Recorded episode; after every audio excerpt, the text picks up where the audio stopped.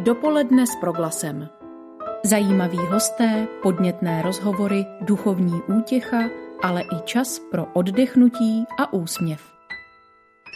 Dobré dopoledne, které trávíte ve společnosti Proglasu. Pokud právě prožíváte dovolenou nebo se na ní chystáte, možná by vás mohlo zajímat, kdy začali naši předkové uvažovat o svém volném čase, jak ho trávili, kam jezdili na dovolenou, která místa byla nejoblíbenější. Letní byty, chaty, chalupy i fenovém trampování si představíme s našimi dnešními hosty. Pozvání přijali Vojtěch Kessler a Jan Slavíček z Historického ústavu Akademie věd. Pánové, vítejte, dobré dopoledne. Dobré dopoledne. Dobrý den. Pořadem vás provází a příjemný poslech přeje Kateřina Rožová.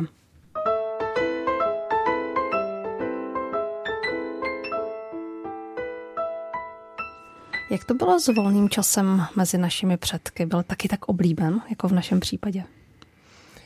No, s volným časem našich předků. je to takové mm, obtížné vůbec ten termín v historii nějakým způsobem používat. Eh, já osobně tvrdím, že o volném čase bychom mohli hovořit až řekněme od takového 19. století, eh, kdy se vlastně definitivně roztrhly ty pouta ve vnímání času cyklického a času lineárního. Ve chvíli, kdy už uh, máte ten vlastně největší výdobytek průmyslové revoluce, a sice hodinky, mm-hmm. že už můžete čas měřit, už s ním můžete pracovat, už ho vlastníte, tak tím můžete vlastnit v úvozovkách i volný čas a tudíž ho hm, vlastně i užívat eh, do doby, než vlastně člověk všechno, co dělal, dělat musel, pracovat na poli nebo případně účastnit se nějakých jasně definovaných aktivit, říkáme nějakých svátků nebo tak, a nemohl si skutečně vybrat, jak čas bude trávit, tak o volném čase hovořit prakticky nemůžeme, podle mého názoru.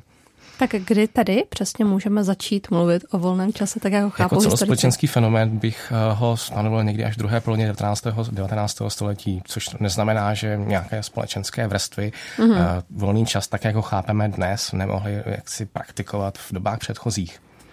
V dlouhé historii se lidé mohli spolehnout v rámci církevního roku na různé svátky, které určovaly životní rytmus. Rok byl pevně strukturován. Měli v tom případě tedy i volno sami pro sebe, tak jak to vnímáme dneska? Uh, ne, ne tak úplně. Jak jsem říkal, pokud byl nějaký svátek, on těch svátků byl poměrně velký počet, v některých dobách dosahoval v podstatě až na jednu třetinu roku, to znamená prostě jedna třetina roku byla vymezena časem, který se nesměl, doslova nesměl využívat k práci, musel se vlastně užívat jiným způsobem a ten způsob byl striktně vymezen, to znamená bylo přesně stanoveno, jak mají jednotlivé svátky probíhat, jak se má člověk při nich chovat, co má jíst, jak se má oblékat, kam má chodit. A v takovém případě bych ještě vyloženě o volném čase sám pro sebe, jako vyloženě eh, vlastní individuum nehovořil. Vzali jsme si něco z tohoto prožívání církevního roku tak nějak do současnosti, co myslíte, pánové? Já si tedy myslím, že v podstatě nic. V moderní současné společnosti, zejména tedy jako v České republice, jako výrazně ateistické zemi. Šlechta si stavila letní sídla, opouštěla Vídeň, případně jiná města v rámci monarchie a společenskou sezónu střídal pobyt na venkově. Takže logicky mě napadá, jak teda vypadal život šlechtické rodiny na letních sídlech. Co k němu patřilo? Uh, život šlechtické rodiny na letních sídlech byl zejména, možná vás to překvapí, o odpočinku protože ty aktivity, které mm, šlechta prováděla vlastně v jiné části, v jinou část roku, ať už to bylo třeba podzimní hony nebo prostě mm-hmm. bály přes, přes zimu, eh, pak neodpovídaly tomu, co šlechta dělala v letních parních dnech. Eh, ty aktivity, které bych zmínil, mm, se spíš jak si soustředili na vyloženě relaxační odpočinek, to znamená, byly to nenáročné hry v zahradách, v parcích, e, příležitost k potkávání se, setkávání se a zejména k trávení času venku. Například pro šlechtické děti to byla prakticky jediná možnost, jak se nejen dostat ven, ale například se i dostat do kontaktu s jinými dětmi z jiných sociálních vlastně vrstev, ať už prostě v parcích nebo prostě v zahradách. E, ty aktivity mohly být nejrůznější míčové hry, ale opět ne nějaké sporty v dnešním slova smyslu, je to kuželky, hraní na, na honěnou, nebo prostě a jednoduché stýkání se u čaje, kávy, povídání si. To znamená, že během roku měli, předpokládám z toho, co říkáte, řadu povinností, včetně dětí. Je to tak? Je to, je to přesně tak. Léto pro ně bylo vlastně časem odpočinku, tak jak ho chápeme dneska, jak, jak už u dětí nebo případně u těch co, lidí, co mají to štěstí a mají dovolenou. 19. století, když se budeme takto historicky posouvat, tak přineslo celou řadu významných společenských změn. Co konkrétně přineslo pro tuto oblast volného času, o které se dneska bavíme? Je potřeba říct, že 19. století, ač je vlastně dneska vnímáno jako takové období jako salamkovitého klidu, míru a vlastně nic nedělání, tak je přesným opakem toho, kdybyste vzala nějakého člověka v roce 1800 a mohla ho přemístit do roku 1900, tak ten člověk by ten svět prostě absolutně nepoznával. A jedním z věcí, která se vlastně, jednou z věcí, která se zásadně změnila, byla vlastně skutečně vznik toho volného času, tak jak se o něm bavíme. Těch důvodů, procesů, které k tomu vedly, je hned několik. Asi každého napadne v souvislosti s 19. stoletím prostě průmyslová revoluce, otázka parního stroje, ale ono šlo jenom o to, že se eh, masově rozšířila výroba, ale hm, všechny tady ty fenomény se promítaly i do privátní sféry. To znamená, na jedné straně máme masovou výrobu, ale s tím souvisí masová spotřeba. Třeba v souvislosti s demokratizací máme volební právo, máme parlament, ale současně se pro, eh, proměňují i vztahy v rodině. A jestliže máme nárůst urbanizace, byrokratizace, tak s tím souvisí ale i v, v životě každého člověka změna jeho životního stylu, kdy je jednak oddělený prostor, oddělený prostor práce a prostor, kde se nepracuje, to znamená domova. A s tím souvisí vlastně i přesná stratifikace času. To znamená, tento čas je pracovní, je od kdy do kdy a pak je čas, kdy se vlastně nepracuje a ten můžeme potom následně využít vlastně k trávení hm, nějaké zábavy, no, prostě volného času. Máte pravdu, asi bychom ten svět vážně nepoznali. Povídejte. Já jestli k tomu mohu dodat, ale musíme si prosím opravdu uvědomit, že v tom 19. století a ještě v první polovině 20. století drtivá většina obyvatelstva má extrémně fyzicky náročnou práci, mm-hmm. po které jako volný čas fakt, když zrovna mají, tak ho rádi tráví tím, že si na chvíli lehnou a odpočívají, nebo usnou prostě o dvě hodiny dřív než jindy. Zkrátka nevezmou kolo, nepůjdou si zasportovat. Je to tak. tak. Ten, ten volný čas, aspoň v tom 19. století, byl spíše jakoby konzumenský, než jako aktivní. To znamená prostě chodit do mm, divadel, do vlastně četba, ale rozhodně nešlo o nějaké vyloženě aktivní sportování v tom dnešním slova smyslu, jiné aktivity, které by vyžadovaly prostě fyzický, fyzickou námahu nebo i psychickou námahu. Šlo vyloženě o relax. Tak když se podíváme na emancipační snahy mladé české společnosti v 19. století, tak mě zajímá, jestli k ním spadalo i vědomé trávení volného času. Určitě, určitě. Uh, takový, takový zvláštní prvek, který souvisí s vznikem volného času je vlastně existence nebo uh, neděle, tak jak ji chápeme dnes. Uh, sice v neděle, neděle se měla světit, nicméně to prostě neznamenalo, že by se v neděli nepracovalo. Byla povinnost pouze k tomu, aby se zaměstnanec měl, byl připuštěn na mši.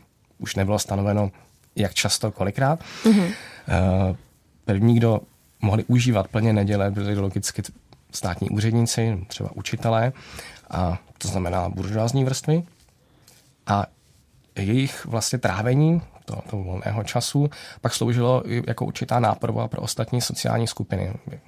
To znamená, eh, pokud průměrný měšťan, úředník v neděli strávil například krátkodobým potrhuji krátkodobým výletem do okolí, eh, tak poté ostatní vrstvy dělnictvo jak si se snažili dosáhnout jeho sociální úrovně, napodobovat ho a tu aktivita, aktivity se prostě jaksi mm, okopírovávaly. A dá se nějak souhrně říct, jak trávila volný čas mladá česká společnost? Co bavilo tehdejší mladé?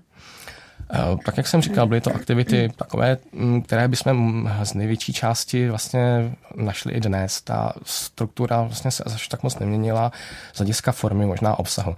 Uh, oproti dnešku se mnohem víc logicky četlo. Jo? Tehdy, když člověk měl volný čas v nějaké privátní sféře, byl sám, tak prostě četl, byla to jeho, eh, jaksi jeho vlastenecká povinnost číst. Uh, v širším, v širším kruhu pak se samozřejmě dělaly ty nejrůznější výlety, k tomu pak se rozvíjela turistika.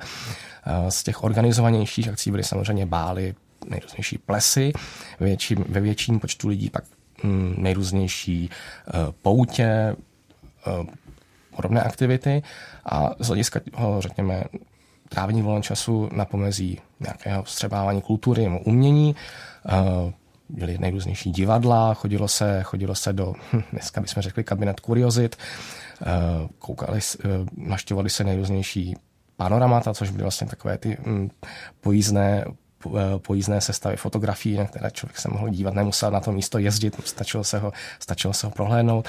Eh, volný... Jako je v podstatě cestovní katalogy. Přesně tak, přesně tak, v tom dnešním slova smyslu. Volný čas se trá, mohl trávit i, řekněme, takovým úzovkách nižším způsobem, to znamená, chodilo se do hospod, debatovalo se, hrály se karty, ty zmiňované, zmiňované kuželky. Když se bavíme o tom rozvoji dopravy, vy jste na to taky trošičku narazil, tak jak třeba využívali Češi k cestování za dovolenou, třeba železnici? Když jsem tu zmiňoval to, mm, tu proměnu toho světa během 19. století, tak eh, oblast dopravy jako dochází k nejcitelnějším změnám. Na začátku století vlastně cestuje vyloženě jenom ten, co musí, ať už prostě za prací nebo prostě za nějakým úkolem a na konci století už lidé cestují, protože, protože chtějí. Eh, zajímavé je, že eh, pokud se bavíme o cestování, tak ten, ten fenomén vlastně zasáhl mnohem dříve mladší, mladší generace, no, mm-hmm. protože bývalo zvykem, aby například děti, děti z měst se trávily léto jaksi na, na venkově u svých prarodičů mnohem, mnohem dříve a mnohem více, než uh, se objevil klasický prostě fenomen trávení léta někde na letním bytě nebo na nějaké chalupě, chcete-li, nebo nedej bože na dovolené v zahraničí u moře nebo tak. Jak, jak eh, dítě stárlo, tak přichází například cestování v podobě vandru, což byl poměrně rozšířený fenomén, i když to je otázka, jestli to spadá do trávení volného času, tak jak se o něm bavíme. To samé třeba mm, nějaké cesty studijní. Nicméně uh, Nicméně klasická, klasický, klasická cesta třeba do zahraničí nebo na nějaký delší čas, nejenom ten jeden výlet v rámci neděle, tak to přichází až mnohem později, až ke konci 19. století, když například jste chtěli 50. letech jet do zahraničních moří, tak už vás musel například lékař hodně přemlouvat, že, že musíte jet, než byste se sám vydal vlastní, vlastní iniciativy. No a teď otázka, která nemůže zaznít nikde jinde než pro historika. Tak eh, možná bychom mohli v této souvislosti zmínit, jak se do eh, této oblasti života, o které se bavíme, tedy volný čas, promítali zostrující se národnostní spory mezi českou a německou společností. Eh, Klub českých turistů buduje české chaty, jezdí se do českých lázní, na převážně německé Šumavě rostou první české pe- penziony. Zajímá mě, jestli je vůbec možné tyhle ty aktivity chápat i jako jisté vymezení proti Německu. Určitě, určitě Popravdě každé aktivity, řekněme, druhé polovině 19. století lze chápat jako nacionálně vyhraněné od kultury počínaje po trávení volného času konče. Nicméně je potřeba říct, že stejně jako jiné oblasti volný čas podléhal prostě tržním mechanismům. To znamená, my sice máme spoustu výzev, ať už v časopisech, novinách, knihách. Zkrátka navštěvujte, navštěvujte etnicky české instituce nebo služby, využívejte služby, ale uh, pak když člověk prostě se vydal někam, řekněme, do hor a cestou prostě potkal uh, občerstvení, uh, tak jednak on jednak, ta, jednak vlastně provozovatel té služby si prostě rozmyslel, jestli na jedné straně jakoby využít to, toho prostředku trhu nebo zkrátka dodržovat tu svoji, tu svoji nacionální, ten svůj nacionální příkaz. Ono v dějinách to tak většinou bývá, že když najdeme na nějaký, narazíme na nějaké pravidlo nebo nějakou normu, tak automaticky uvažujeme, že se to prostě nedělalo, protože kdyby se to dělalo, tak ta norma nemusí vznikat. To znamená, pokud by, pokud by jsme nechodili německým, my jako Češi, německým vlastně neužívali jsme německé služby, potom by nás nikdo nekáral za to, že to děláme, aby jsme to nedělali. Dopoledne s proglasem. Na proglasu dnes mluvíme o historii volného času. Našimi hosty zůstávají Vojtěch Kessler a Jan Slavíček z Historického ústavu Akademie věd České republiky. A my se v těch našich putováních po historii dovolené vydáváme až do 20. století. Dovolená je totiž instituce velmi mladá, která společenská třída dostávala jako první placené dny na zotavenou, pánové. No logicky z podstaty jejich činnosti to byly učitelé, protože prostě zkrátka učitelé měli prázdniny stejně jako žáci. Eh, pak to byly státní úředníci a zejména také důstojníci vojáci. Eh, až někdy od prvního desetiletí 20. století se začínaly objevovat eh, pracovně právní smlouvy, které jako určitý zajímavý benefit nabízely svým jakoby budoucím zaměstnancům placené dovolené. Placená dovolená jako celospolečenský fenomén, který se stahuje na všechny zaměstnance, se objevuje až vlastně za první republiky z zákona roku 1925, takže až od té doby všichni vlastně zaměstnanci mají právo na klasickou placenou dovolenou, tak jak, ji, tak, jak ji známe dnes. No a jak jsme tedy trávili dny odpočinku právě za první republiky? Tady asi je potřeba si uvědomit, kdo, kdo může vůbec dny odpočinku nějak trávit. Um, na počátku té republiky, na začátku 20. let to bylo tak, že největší část populace byla ekonomicky aktivní v zemědělství. Ti samozřejmě žádnou dovolenou neměli jako hmm. rolníci a pokud náhodou jako, zem, jako dělníci na venkově námezní práce ji snad náhodou měli, taky stejně nevyužívali, protože byli udření.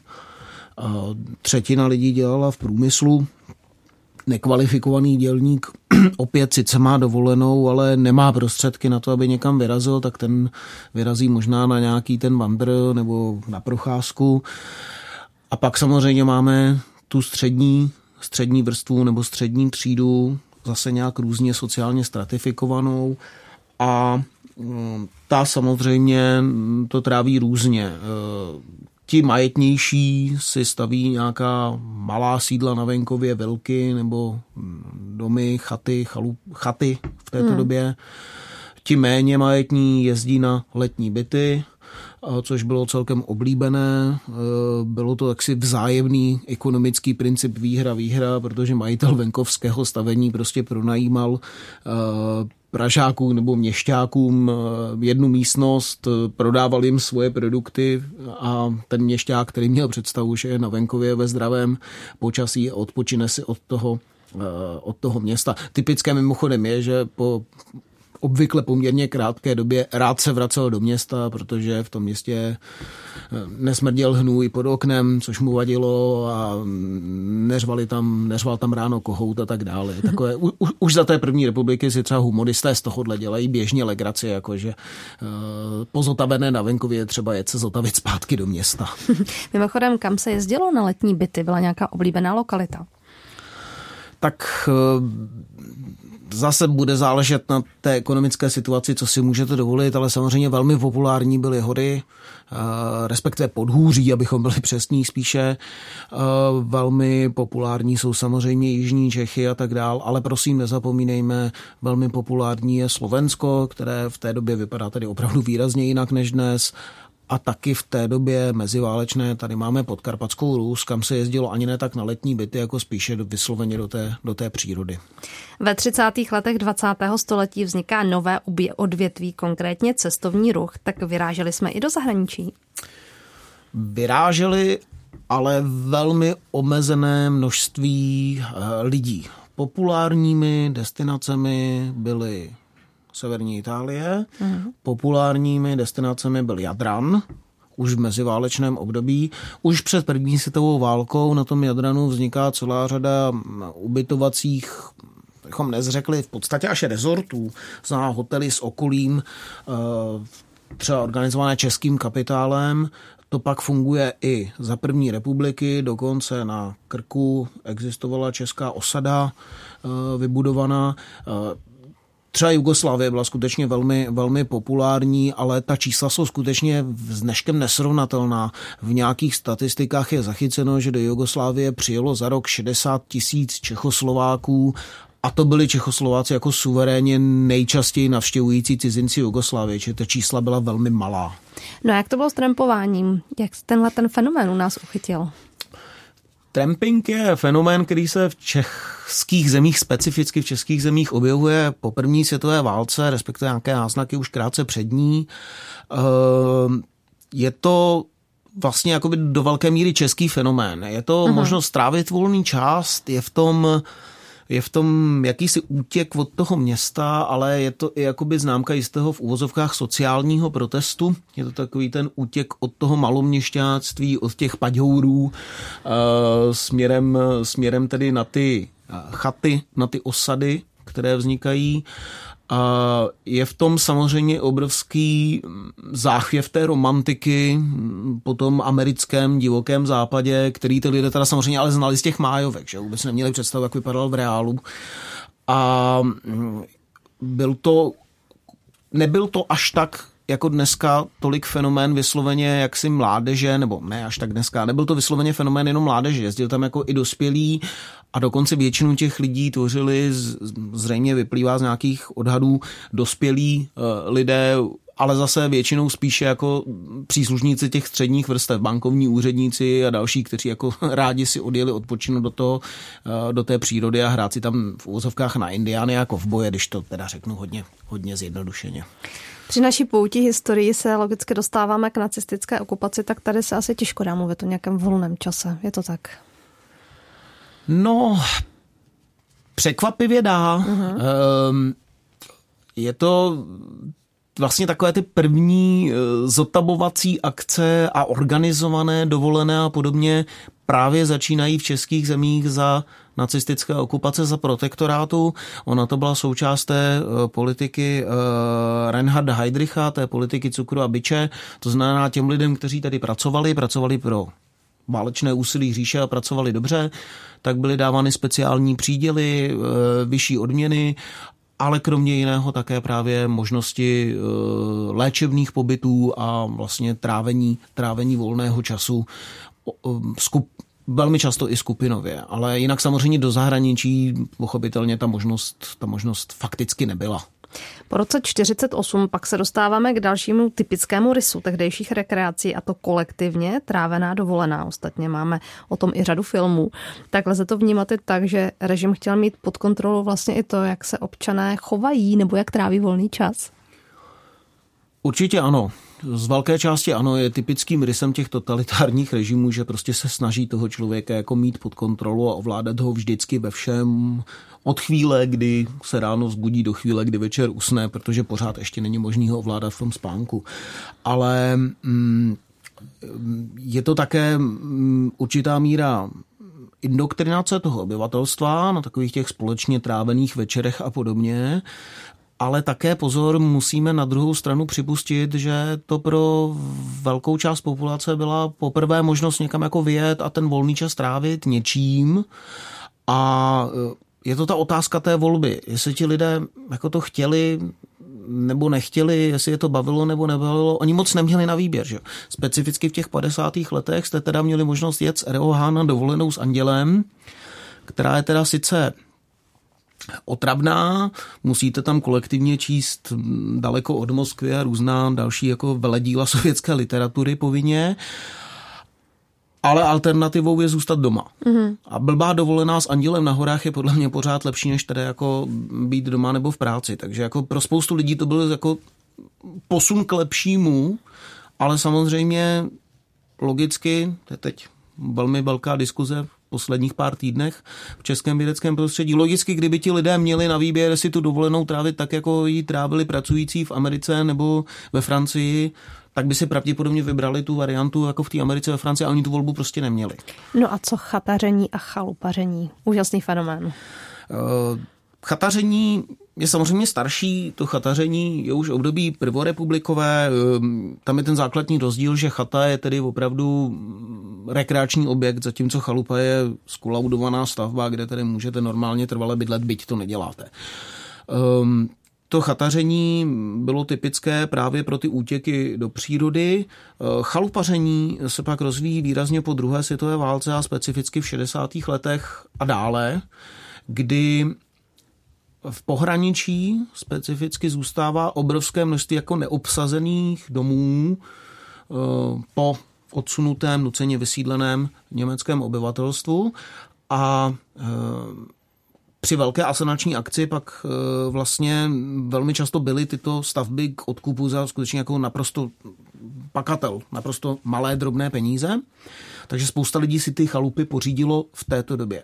Druhá věc je, že ten komunistický režim umožňoval těm lidem utéct na tu chalupu do toho soukromí, protože to pro něj bylo ekonomické řešení. Pro to komunistické období je typický, že je to ekonomika nedostatku, ve který jako permanentně něco není. Permanentně jsou ty podpultový zboží, úzký profily, věci na pořadník.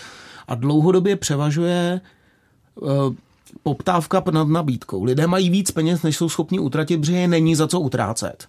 V roce 53 to ten režim vyřeší měnovou reformou, kdy to těm lidem vezme, po druhé už si to netroufne a to chalupaření je vlastně jeden z fenoménů, kde ty lidi jako umožňuje utrácet, spotřebovávat ty přebytečné peníze a i to je jeden z těch důvodů, proč vlastně ten režim tohle to toleruje, přestože ví, že ty lidi se pak u tom táboráku prostě sedějí, opíkají špekáčky a nadávají na komunisty.